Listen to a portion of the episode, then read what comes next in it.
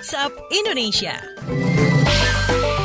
Waktunya WhatsApp Indonesia. Kita awali dari Cirebon. Pemerintah Kota Cirebon membuka lapangan usaha baru bagi difabel. Selengkapnya kita dengar laporan kontributor KBR ada Frans Mokalu. Selamat pagi. Selamat pagi. Pemerintah Kota Cirebon membuka lapangan usaha baru bagi penyandang disabilitas. Salah satu unit usaha yang pertama dijalankan adalah pom bensin mini yang diberi nama Kula Eksis atau singkatan dari kelompok warga peduli ekonomi disabilitas. Kepala Dinas Sosial Pemberdayaan Perempuan dan Perlindungan Anak Anak Kota Cirebon, Iing Daiman mengungkapkan, kelompok disabilitas ini mendapat pelatihan, modal usaha, hingga pemasaran dan pengelolaan hasil usaha diserahkan sepenuhnya kepada mereka. Kata Iing Daiman, dinasnya juga memberikan pelatihan di bidang lainnya seperti menjahit, wirausaha jualan kerupuk, membuat kue, kerajinan bambu, dan lain-lain. Dengan keterampilan ini, Dinas Sosial Pemberdayaan Perempuan dan Perlindungan Anak Kota Cirebon ingin penyandang disabilitas memiliki hak yang sama di dalam bidang ekonomi. Demikian Frans Mokalu melaporkan dari Cirebon. Baik, terima kasih Frans Mokalu.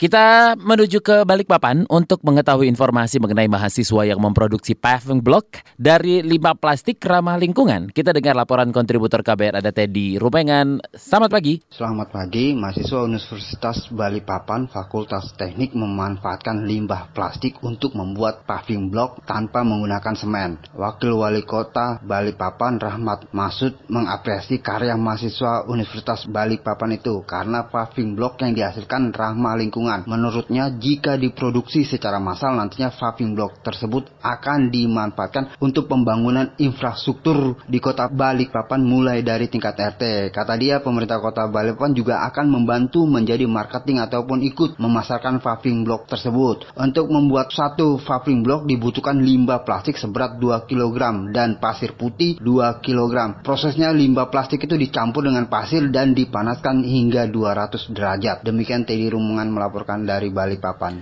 Baik, terima kasih Teddy Rumengan. Terakhir kita menuju ke Ponorogo, di mana ratusan seniman mancanegara meriahkan Ponorogo Mass and Folk Four Festival. Selengkapnya bareng kontributor KBR ada Adima Sukoco. Selamat pagi. Selamat pagi. Sekitar 180-an seniman dari tujuh negara perwakilan Meksiko, Uzbekistan, Rusia, Timor Leste, Korea Selatan, Ekuador, dan Slovakia memeriahkan Ponorogo International Mass and Folklore Festival dari Sabtu 27 Juli lalu hingga Selasa 30 Juli 2019 esok. Kepala Dinas Kebudayaan dan Pariwisata Kabupaten Ponorogo Lili Slamet Raharjo mengatakan, selain seniman mancanegara, Festival Topeng dan Budaya Ponorogo juga diikuti oleh delapan daerah di Indonesia yang memiliki kesenian topeng dengan tujuan mengenalkan kebudayaan topeng dari Ponorogo dan meningkatkan kunjungan wisatawan ke Ponorogo. Menurut Lil Slamet Raharjo, 2019 merupakan tahun pariwisata di Kabupaten Ponorogo dengan target 1 juta wisatawan. Pemerintah Kabupaten Ponorogo juga mengagendakan 85 kegiatan pariwisata, salah satunya Ponorogo International Mask and Folklore.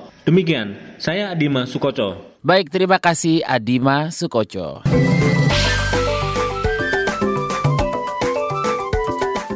WhatsApp Indonesia.